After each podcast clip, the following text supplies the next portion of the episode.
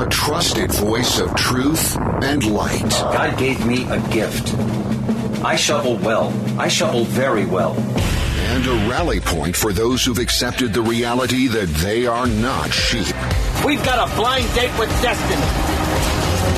And it looks like she's ordered the lobster. This is the Brian Hyde Show. Well, hello there, and welcome to the show. I'm joined by Eric Peters from ericpetersautos.com as we take another uh, take another little discussion of uh, what it's like to live and adjust to living in clown world. Eric, how are you today? I'm good. I'm getting ready to uh, take a drink from the creek rather than the toilet. Okay, that's going to need some explanation here. well, as you probably know, today's election day in Virginia. We're going to elect a replacement for the Coon Man. And the choice isn't particularly palatable. We've got the RINO Republican Glenn Youngkin, but on the other hand, we've got the Clinton apparatchik Terry McAuliffe. And so I liken that to drinking out of the dirty creek versus drinking out of the toilet. Uh, and that's what I'm going to go do after we get off the air. Yeah. So, uh, okay. Uh, first of all, I congratulate you for not falling into the trap that, uh, oh, yeah, one of these people is definitely, you know, there to save you. But uh, what is the atmosphere right now? What's it like in, in Virginia? Is this is this uh, very divisive race, or is it just business as usual? Well, it's definitely divisive, but what's interesting is that Youngkin had previously been considered to have absolutely no chance of uh, replacing the Coon Man. McAuliffe was considered a shoe in. Now, apparently, according to all the metrics and all the polls, it's a very close race, and it's actually possible, apparently, that Youngkin could pull it off, uh, which would be nothing shy of a miracle. And I think it's because uh, of the fact that the authoritarian woke left has become so out of control, so cognitively dissonant, that they don't even realize how insane they sound, even to moderate Democrats.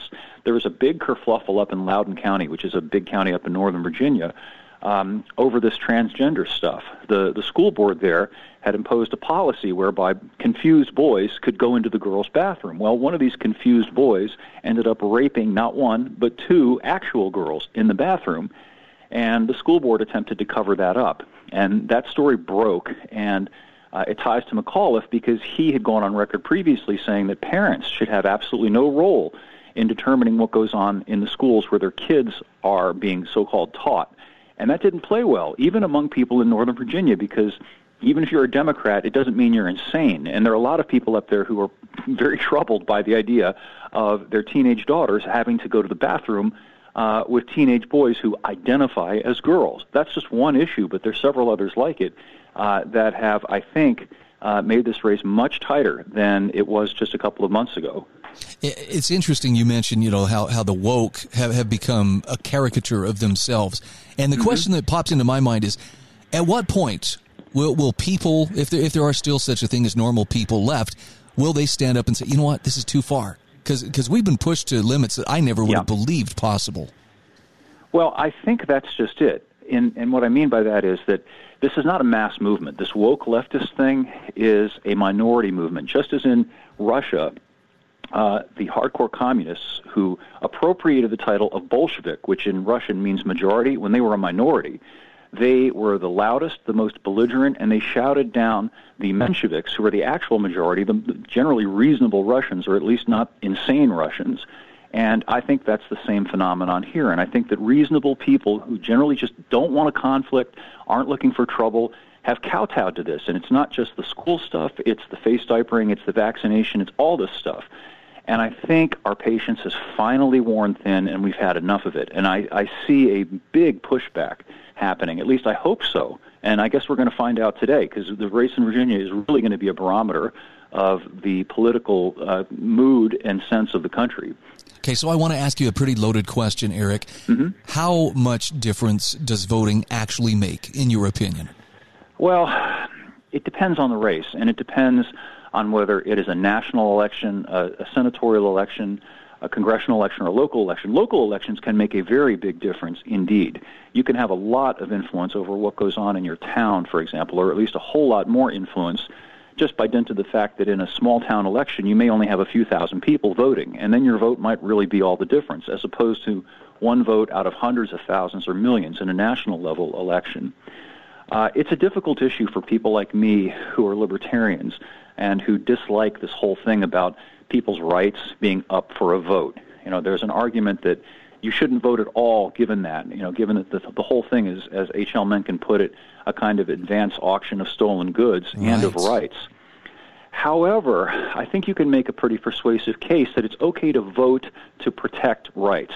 And if the person that you vote for, if, you know, voting for him to protect rights ends up doing something contrary to that, that's on him. It's not on you. You're, t- you're attempting to protect rights, not just your own, but those of other people. I think that's a valid argument, and it's um, it's a rearguard fighting action too, if you will, to preserve what we can of civilization and then rebuild it. You know, we can't rebuild civilization as well if it gets destroyed first. I'm hoping that we can avoid that. No, that that makes sense.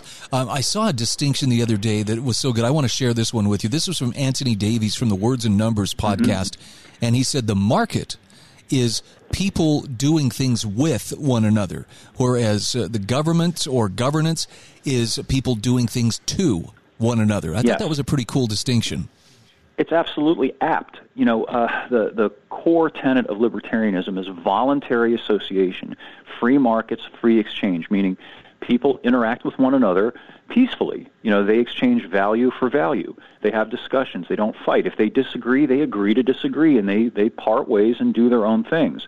It's it's a fundamentally humane way to organize life. And the interesting thing is uh, it's it's often characterized as as naive and and and uh, um, uh, utopian, but it's not because if you think about it, in everyday life, just our ordinary transactions, it's very much that. You know, there aren't any rules per se governing how we talk to our friends and how we deal with our families and and all of these other personal and intimate things that we do kind of freestyle, you know, based on on voluntarism. You know, you don't your friends aren't forced to interact with you; they choose to interact with you, and vice versa.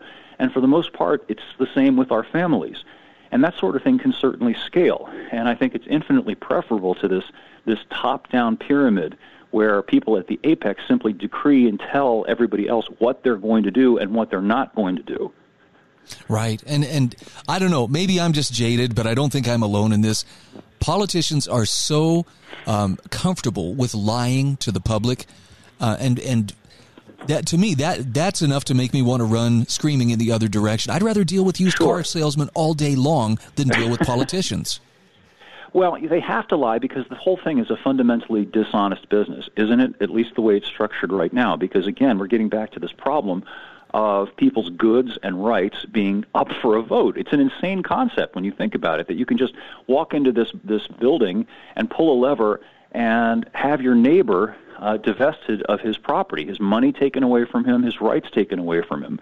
It's it's also a way to evade the the moral culpability for what you do. Um, most of us who aren't psychopaths would not march over to our neighbor's house with a gun on our hip and say, "You owe me X, Y, Z," and you know threaten to harm them if they refuse to open up their purse or wallet and give you money. But these same people, who aren't necessarily bad people, will vote to have that done by proxy and they won't feel bad about it. It's a striking thing.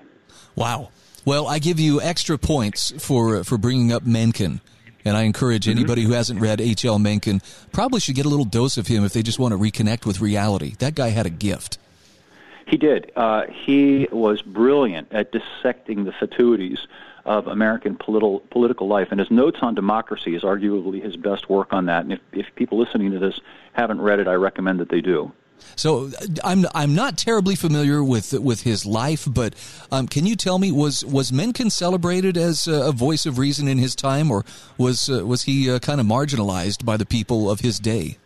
Well, both. He was one of the preeminent journalists of his time, the 1920s and 30s chiefly, and he was extraordinarily popular for a long time. But then along came the Great Depression and Franklin Roosevelt and uh, he was largely shut up and and put into pariah status as a result of that. He actually feared being persecuted, literally politically, um, for some of his views and some of his crit- criticisms of FDR and the New Deal. So he sort of uh, faded away uh, off the stage but uh, his fame has never entirely extinguished, much like other people of a piece with him philosophically, such as Henry David Thoreau and Lysander Spooner, and there are a number of others like that who are fairly well known to this day, and the knowledge of them uh, is increasing because what they had to say transcends their time and applies to our time as much as theirs. Boy, that sounds like a classic definition of wisdom. It mm-hmm. doesn't become obsolete just because the times change. It remains true in pretty much any time and place. Yeah, what I learned from Mencken, and I began reading him as a very young man back in high school, was to be very precise with words and to not let uh, if you're in an if you're in an argument with somebody, an ideological opponent, to not let them get away with defining words in a way that is disadvantage uh, disadvantageous to you. To make it clear what is being talked about.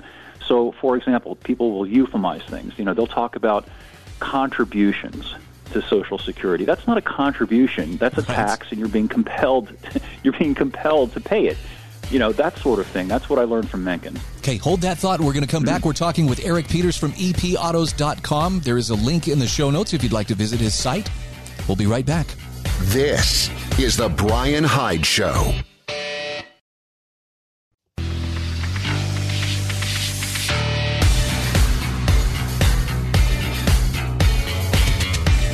This is The Brian Hyde Show.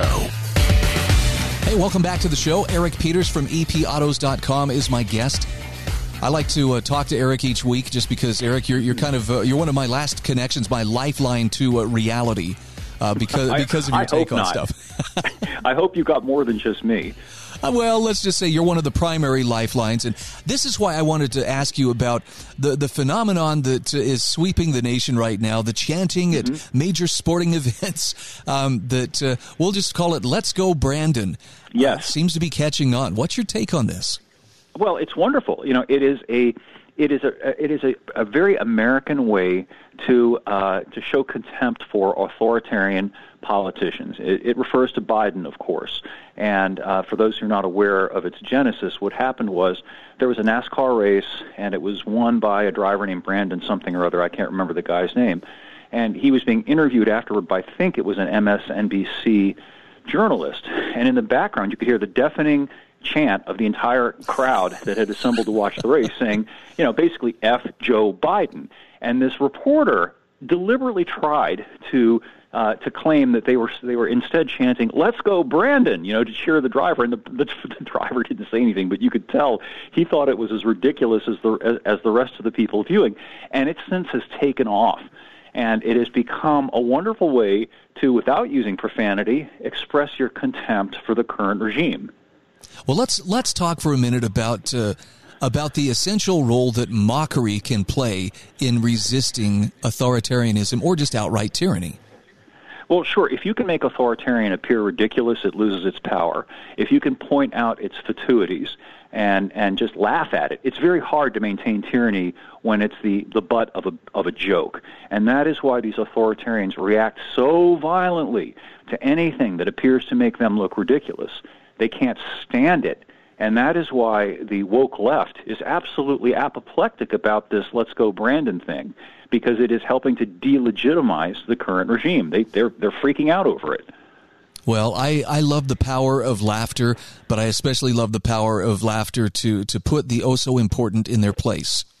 Well, me too. And what's interesting about this is that you know this is this is a funny thing. Let's go, Brandon. I mean, come on. That's you know that's not a that's not an injunction to commit violence. That's not a threat. It's simply an expression of contempt, right? Mm-hmm. These same people who are in outrage over people expressing contempt for Biden and the regime are the same ones who are doing things like show, uh, showing severed pumpkin heads of Donald Trump and holding knives and doing things that were really close to the line of advocating actual violence at, at people who supported Trump or who didn't support the left. These same people now somehow are perfectly okay, uh, you know, with advocating that those who say "Let's go, Brandon" are somehow insurrectionists and dangerous, and they need to be shut down. And it just makes the left look even more ridiculous in many people's eyes than it already looks, which is pretty ridiculous. Well, in my experience, too, the people who react most violently or negatively to mocking are people who know at some level they deserve to be mocked. Sure. You know, if you can't have a self a sense of humor about yourself and your own foibles and failings, you really need to have a, a, a do a psychological inventory of yourself. Uh, if you view yourself as as a perfect avatar of absolute perfection, that uh, that cannot be criticized. You got a you got a defect. You got an issue.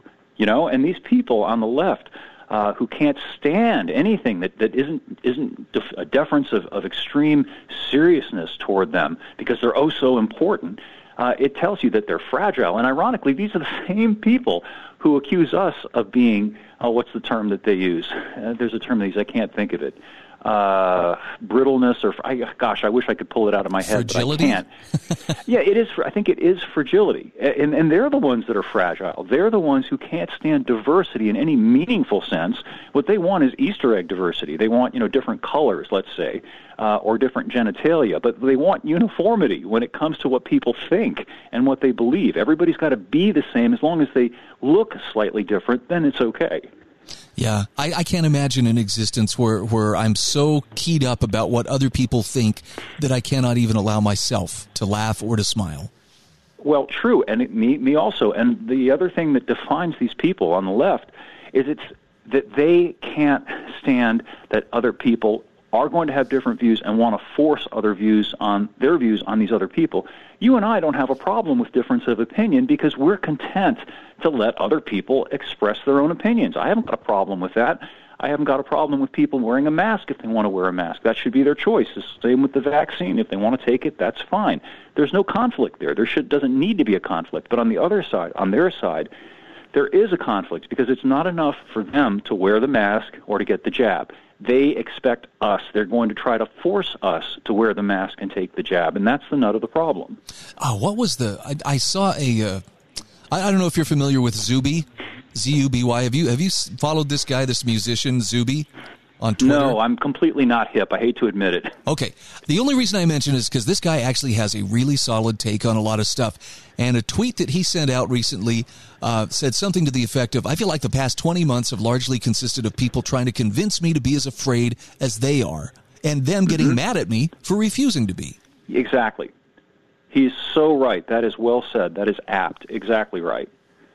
I mean, I feel I feel very bad. I feel compassion for people who are afraid. You know, I'd like for them to not feel afraid, but I refuse to feel afraid because somebody else is afraid, and uh, I certainly am not going to, to behave in a manner that suggests that I'm afraid because some other person is afraid.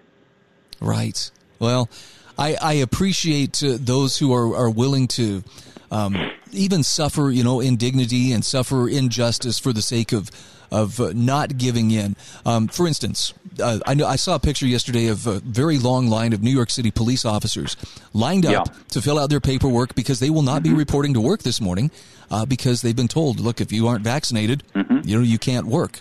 So they're calling in yep. sick. I watched uh, two videos, one of a doctor and one of a nurse, who were being escorted out of the hospital where they worked by armed guards because they had refused to um, provide proof of jab. Think about that. These people were willing to put their careers, their educations, everything they had put into that on the line for the sake of a principle. More than that, actually, it's because they're they're genuinely concerned about the physical harm that could come to them as well as to other people, which trumps any job at the end of the day. And I think that's why so many people are beginning to say no. I will not do this. You know, it's it is an important principle, but when your life potentially is on the line, potentially the life of your child, uh, no amount of money is worth that. And, you can't believe the amount of pressure unless unless you're one of those people in that position. You know, for for those of us who aren't being pressured, you you either do this or you lose your job. There's also the enticement side. Uh, I've got a 15 year old or 16 year old son who uh, works part time for an FDA um, it's an FDA position, but uh, they're telling him you need to be jabbed by the 22nd of this month or mm-hmm. you can't work. Now they're telling him, "Hey, we'll pay you 500 bucks." Now for a 16-year-old, that's a pretty princely sum. Yes, it is. And consider though what that implies and how desperate they are. When somebody's trying to pay you to do something, that kind of sets off a red flag for me. It's again like this whole timeshare thing where they entice you with, oh, you know, you'll get to stay at this nice resort for free, and there'll be a buffet dinner at the end of it, right?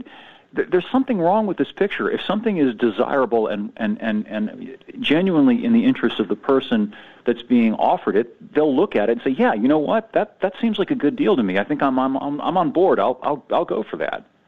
Well, I admire everybody who is standing firm, and Eric, you are one of those voices that I turn to for uh, the reasons why I should stand firm, as well as an example of how to do it. Tell everybody where they can find your website and what to expect when they get there. Sure, it's epautos.com. I like to call it the web's best libertarian gearhead site. And uh, we cover all sorts of eclectic things, including the stuff that you and I talk about, but also new cars, which I get to test drive and review regularly, motorcycles, classic cars, practically anything that you can think about, uh, we, we, we talk about over at epautos.com. Okay, some really intelligent conversation in the comments, too. Uh, that's something you don't find everywhere, so take advantage of it. Eric, thanks so much for being my guest. As always, Brian, thank you.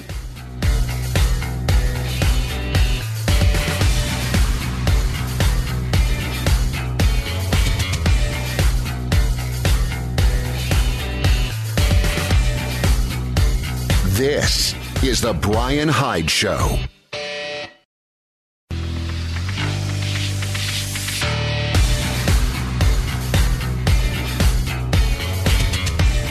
This is The Brian Hyde Show. All right, welcome back to the show. Hey, want to send some love in the direction of lifesavingfood.com. This is one of my great sponsors. I've got a lot of great sponsors, and if you look at the show notes, you'll find a little special section there with links to take you to each and every one of them. Love these guys though because, uh, well, let's just face it, uh, food storage is a great idea, especially food storage with a nice 25 year shelf life. It's not like, well, you know, I'm never going to eat food. At some point, I'm just going to be tired of eating. No, you're you're always, at least as long as you're processing oxygen, you're going to need sustenance. As you see prices of food going up at the grocery store, as you see breakdowns in the supply chain, I'm not trying to spread fear here, but I am trying to point out there's some uncertainty in things that we have taken for granted in the past. So, might be wise to have some of this on hand. The sooner you get started on a food storage program or the, the more consistent you are at building up and maintaining an existing food storage program, the better you're going to sleep at night. So click on the link, see what life saving food has to offer. Keep in mind there are some delays because of the breakdowns in, in uh, shipping and in the supply chain, but uh, they'll get it to you as quick as possible. Prices are still quite decent. I say that knock on wood compared to, to where they seem to be heading. And of course, uh, again, it's, it's about the peace of mind. It's, it's, you're preparing for life, not for the apocalypse. So here's a question for you. Have you ever heard the, the phrase unique patient identifier before. I don't think I've ever heard that specific phrase, but I'm I'm always a little bit on edge whenever there's anything that approaches the idea that you know what would be great if we could just make your identity something that government grants to you and you know that's how you uh, move through society. Having just flown in the last couple of weeks, this is kind of fresh on my mind because you know the uh, my wife found out the hard way when we moved uh, she got her she got her idaho driver's license and apparently in idaho if you want the gold star which is signifies that you are part of the real id in other words the approved driver's license that's acceptable for the federal government you have to ask for it it's not just a given it's funny living in utah utah actually sent me my gold star driver's license i didn't even have to ask for it it just showed up in the mail what the heck is this Get rid of your old license and carry this one around. Okay, well, here we go. But have you ever thought about where that leads?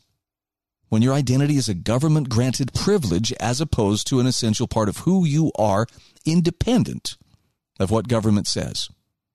I mean, it's kind of chilling, right? It's, it's the logical extension of papers, please. You know, um, you aren't who you think you are unless the government agrees that you're who you say you are. Now combine that potential for authoritarianism with medicine. Ooh, this could be a real problem. And Dr. Ron Paul, or Representative Ron Paul, if you prefer, has a great piece on lewrockwell.com Resist the Unique Patient Identifier. Now, he doesn't waste any time throwing the cards on the table here. He says, look, if people who torture animals are psychopaths, then what are government officials who use taxpayer dollars to fund animal torture? He says many many are asking this question in the wake of the revelations of the that the National Institute of Allergy and Infectious Diseases, headed by Dr. Anthony Fauci, high priest of the COVID cult, funded medical, and this word is in in quotation marks, research involving the torture of puppies. This led uh, Fire Fauci to trend on Twitter and people for the ethical treatment of animals to call for his resignation. Now, the puppy torture story was followed by disclosures that the federal government funded the testing of experimental AIDS vaccines on orphans. Many of the orphans used as human guinea pigs subsequently died. And nurses who assisted in these experiments reported that many children got sick immediately after receiving the vaccines. So, testing dangerous drugs on orphans and torturing puppies in the name of science. Ron Paul says that's certainly shocking, but is it really surprising that government would fund these kinds of activities?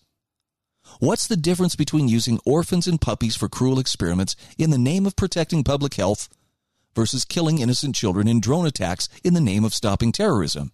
Whew, he is swinging for the fences here and connecting. Now, Ron Paul says, ironically, these revelations come when Congress is on the verge of allowing the federal bureaucracy to destroy what remains of our medical privacy. Both the Senate and House versions of the Labor, Education, and Health and Human Services Appropriations Bill remove the prohibition on the development of what is called a unique patient identifier. Now, Ron Paul says the prohibition on funding for the unique patient identifier, which I sponder, sponsored, this was a piece of his legislation, has been in place since 1998. It's the prohibition he sponsored. Just want to make that clear. What? He came up with this? No. He says the push to allow the government to force every American to obtain a unique patient identifier is being justified as a means to efficiently monitor Americans' contact and immunization status. He says, When I began fighting the unique patient ID in the 1990s, my opponents denied that medical identifiers would make it impossible to ensure confidentiality of medical records. Now they're saying we should support medical identifiers because they allow government officials and employers, schools, airlines, even stores and restaurants to discover what, if any, vaccinations or other medical treatments we have or have not received. You can see where this is going, right?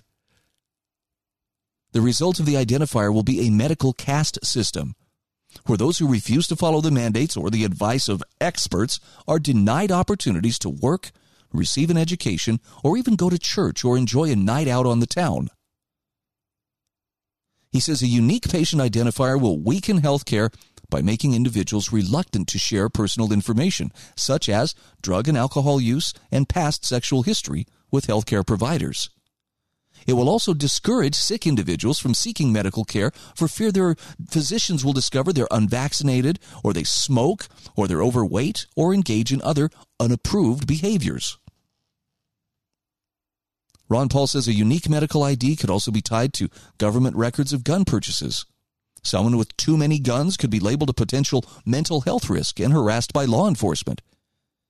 And he points out that's especially likely if the gun grabbers are successful in their push to enact red flag laws in every state. Now, here's the good news. He says, fortunately, there is a growing resistance to vaccines and other mandates and this resistance is unlikely to passively accept a federally issued patient identifier. If those of us who know the truth take advantage of the opportunity presented by the resistance to COVID tyranny, he says we can not only stop the scheme to force every American to obtain a unique patient identifier, but end all government control of our health care. I've got a link to this in the show notes. I hope you'll take the time to read it for yourself and you know, I'm not telling you, boy, Ron Paul said it, and you better believe it, man. But this guy has a really consistent track record of being on the right side, as in the principled side of the, the contest between freedom and tyranny. And just so we don't lose sight of, you know, what's going on, that's really what the choice is in front of us. Will you choose freedom? Will you choose tyranny? We'll actually talk about this in, in the next hour. It's a crazy time, isn't it? I saw something earlier today, too, that I thought was really fascinating. In fact, I want to see if I can pull this up because I want to get it uh, word for word. Uh, this was uh, shared by Eric Moutsos, and I just was I was blown away by how accurate this is. Let me just look here real quick. I just got to see where activity history. There we go. Oh my goodness. Facebook, you don't make things very easy, do you? All right. Well, let me pull it up here. Eric Moutsos wrote uh, wrote a thing about how you can tell that uh, this is it. Has anyone noticed the majority of people fighting for their freedoms are openly and publicly trusting in God? But on the flip side, most of those bowing down against their conscience, their own conscience, are believing government will ultimately save them. And he says, such is a testimony where humanity's faith will finally rest. We can't have both when good and evil have finally been revealed. It's all a test, and he says we must all decide where we stand God or government. I know that's going to make some people feel uncomfortable, especially if you're if you're agnostic or if you're an atheist or just simply someone who says, I don't know. I don't know. But for people of faith, I would submit to you this is one of the key tests, and it's it's not something you go out and, and, and take part in in you know, like a voting block. Okay, do we all vote? To, we we believe God will you know ultimately run this universe, or that you know we're going to hand that power over to some politician. This is a very individual thing. So I'm trying hard not to step on anybody's toes here, but I will say Eric's right. And what he has observed here, I think, is absolutely correct. The people who seem to be the, fighting the hardest to preserve not just their own freedom, but the freedom of every person are relying upon faith in God. You know the crazy thing? I think historically this has always been the case because I think historically all the battles that have ever been fought are still rooted in that ultimate battle that began in heaven Will you be free to choose or must you be forced? This is The Brian Hyde Show.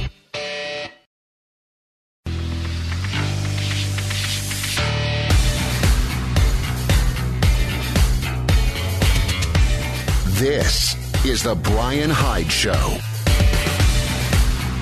Hey, welcome back to the show. Again, I want to throw a quick plug out there for my show notes. Every day, I sit down and I look for good, credible, hopefully principled information, by which I mean it's not rooted in red state versus blue state rhetoric. And that's what I share in my show notes. And I put some personal annotations in there, but basically, I spend my time compiling the best information I can find that accurately reflects what's going on in the world, as well as empowers you and me to recognize what's happening and what we can do within our respective spheres of influence. It's also a handy dandy feature for any uh, talk show hosts who don't feel like doing their own show prep. I publish it every single day at thebrianhydeshow.com. Here's something simple though. If you don't have time, you know, for instance, if you if you're listening to me, you know, on your way to and fro, or uh, you you don't have a the kind of commute that would allow you to listen to this show in its entirety, not a problem. You can still read all the material. If you go to my website and subscribe, I will email my show notes out each day that I do my show. So it's just a little handy tool. You don't even have to agree with anything. You may just want to stay, you know, you may want to subscribe just so you can stay up on, well, you know, what's Hyde off on today. But I've got some pretty fascinating stuff. For instance, if the shipping crisis is on your mind, I found a very interesting piece by a veteran truck driver that provides some real insight into what's happening. Oh, sure, we could go to politicians and have them tell us what's happening, but I kind of want to hear from people who are actually in the trenches. I've long had the belief that if you want to, if you want to get the truth, you got to be willing to go to the source.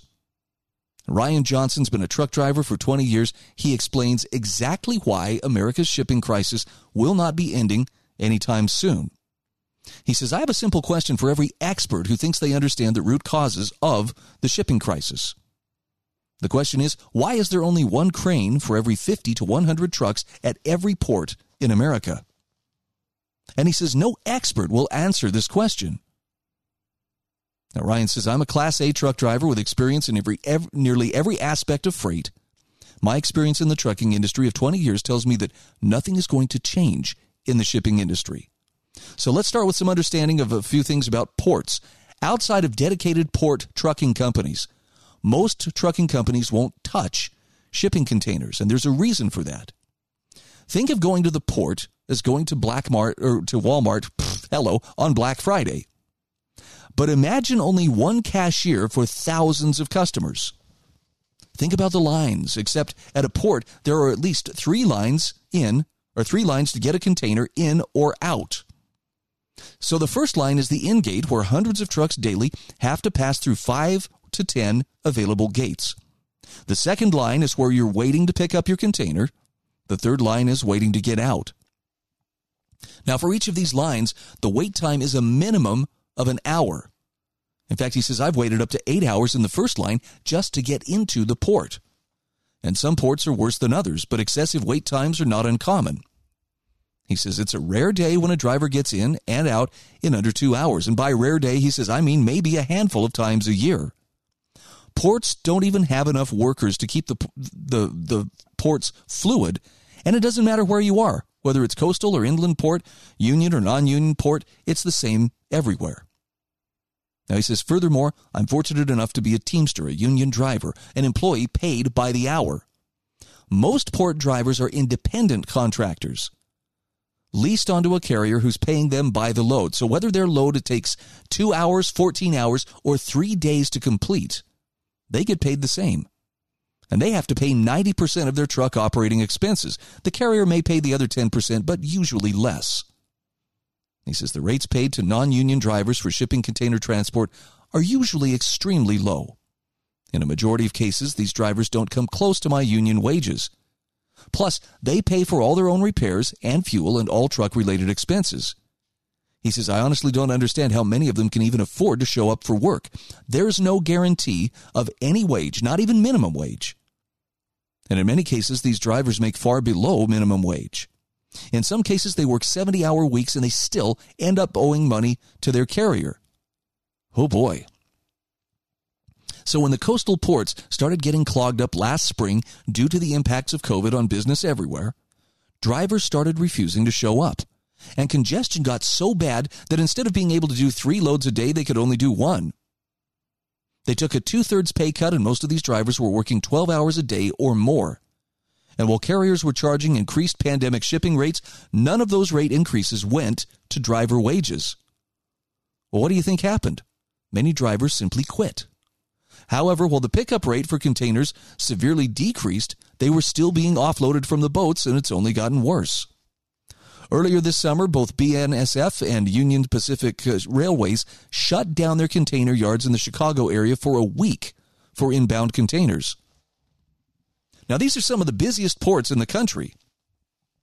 He says they had miles upon miles of stack, meaning container trains, waiting to get in to be unloaded. According to BNSF, containers were sitting in the port one third longer than usual, and they simply ran out of space to put them until some of the ones already on the ground had been picked up. Though they did reopen the area ports, there's still overcapacity. Stack trains are still sitting, loaded, all over the country, waiting to get into a port to unload. And they have to be unloaded. There's a finite number of rail cars, so equipment shortages are a large part of the problem. One of these critical shortages is what's called the container chassis. So the container chassis is the trailer that the container sits on. Cranes will load these in port. Chassis are typically container company provided, as trucking companies generally don't have their own chassis units. They're essential for container trucking. And while there are some privately owned chassis, there aren't enough of those to begin to address the backlog of containers today. So drivers sitting around for hours, sometimes days, waiting for chassis. Now, the impact of the container crisis now hitting residencies in proximity to uh, is now hitting residencies in proximity to trucking companies. Containers are being pulled out of the port and dropped anywhere the drivers can find because the trucking company lots are full. Ports are desperate to get containers out so they can unload the new containers coming in by boat. When this happens, there's no plan to deliver this freight yet. They're literally just making room for the next ship at the port. He says this won't last long, as it just compounds the shortage of chassis. Ports will eventually find themselves unable to move containers out of the port until sitting containers are delivered, emptied, returned, or taken to a storage lot, whether loaded or empty and taken off the chassis there so the chassis can be put back into use. The priority isn't delivery. The priority is just to clear the port enough so that they can unload the next boat. So, what happens when a container does get to a warehouse? Says a large portion of international containers must be hand unloaded because the products aren't on pallets. That takes a working crew a considerable amount of time to do this, and warehouse work is usually low wage. A lot of it's only temporary staff. Many full time warehouse workers got laid off when the pandemic started. They didn't come back. So warehouses, like everyone else, are chronically short staffed. When the port trucker gets to the warehouse, they have to wait for a door. You've probably seen warehouse buildings with a bank of roll up doors for trucks on one side of the building. The warehouses, meantime, are behind schedule. And he says sometimes by weeks. So after maybe a two hour wait, the driver gets a door, drops the container, but now often has to pick up an empty and goes back to the port to wait in line all over again to drop off the empty. At the warehouse, the delivered freight is unloaded and it's usually separated and bound to pallets, then shipped out in much smaller quantities to final destination. A container that had a couple dozen pallets of goods on it will go out on multiple trailers to multiple different destinations, a few pallets at a time. So he says, from personal experience, what used to take me 20 to 30 minutes to pick up at a warehouse can now take three to four hours. This slowdown is warehouse management related because very few warehouses are open 24 hours. And even if they are, many are so short staffed it doesn't make much difference because they're so far behind in schedule. It means that as a freight driver, I can't pick up as much freight in a day as I used to. And since I can't get as much freight on my truck, the whole supply chain is backed up. Freight simply isn't moving. So, how do you convince truckers to work when their pay isn't guaranteed, even to the point where they are losing money? Now, there's a lot more to this article, and you can check it out for yourself in the show notes at thebrianhydeshow.com. Again, this is Ryan Johnson in a piece published on medium.com. But he says, look, there's no incentive for, for trucking companies to change this, even if it means consumers have to do holiday shopping in July and pay triple for their shipping. This is the new normal. All brought to you by the experts, in quotation marks, running our supply chains. I thought that was an interesting take, and it definitely sheds some light on what's happening. Now, what's the solution? I don't know. But I think I'd start by talking to some of the people who are right there in the thick of things before I started turning to politicians and saying, hey, could you solve this for us? Thanks again for being part of our growing audience of wrong thinkers.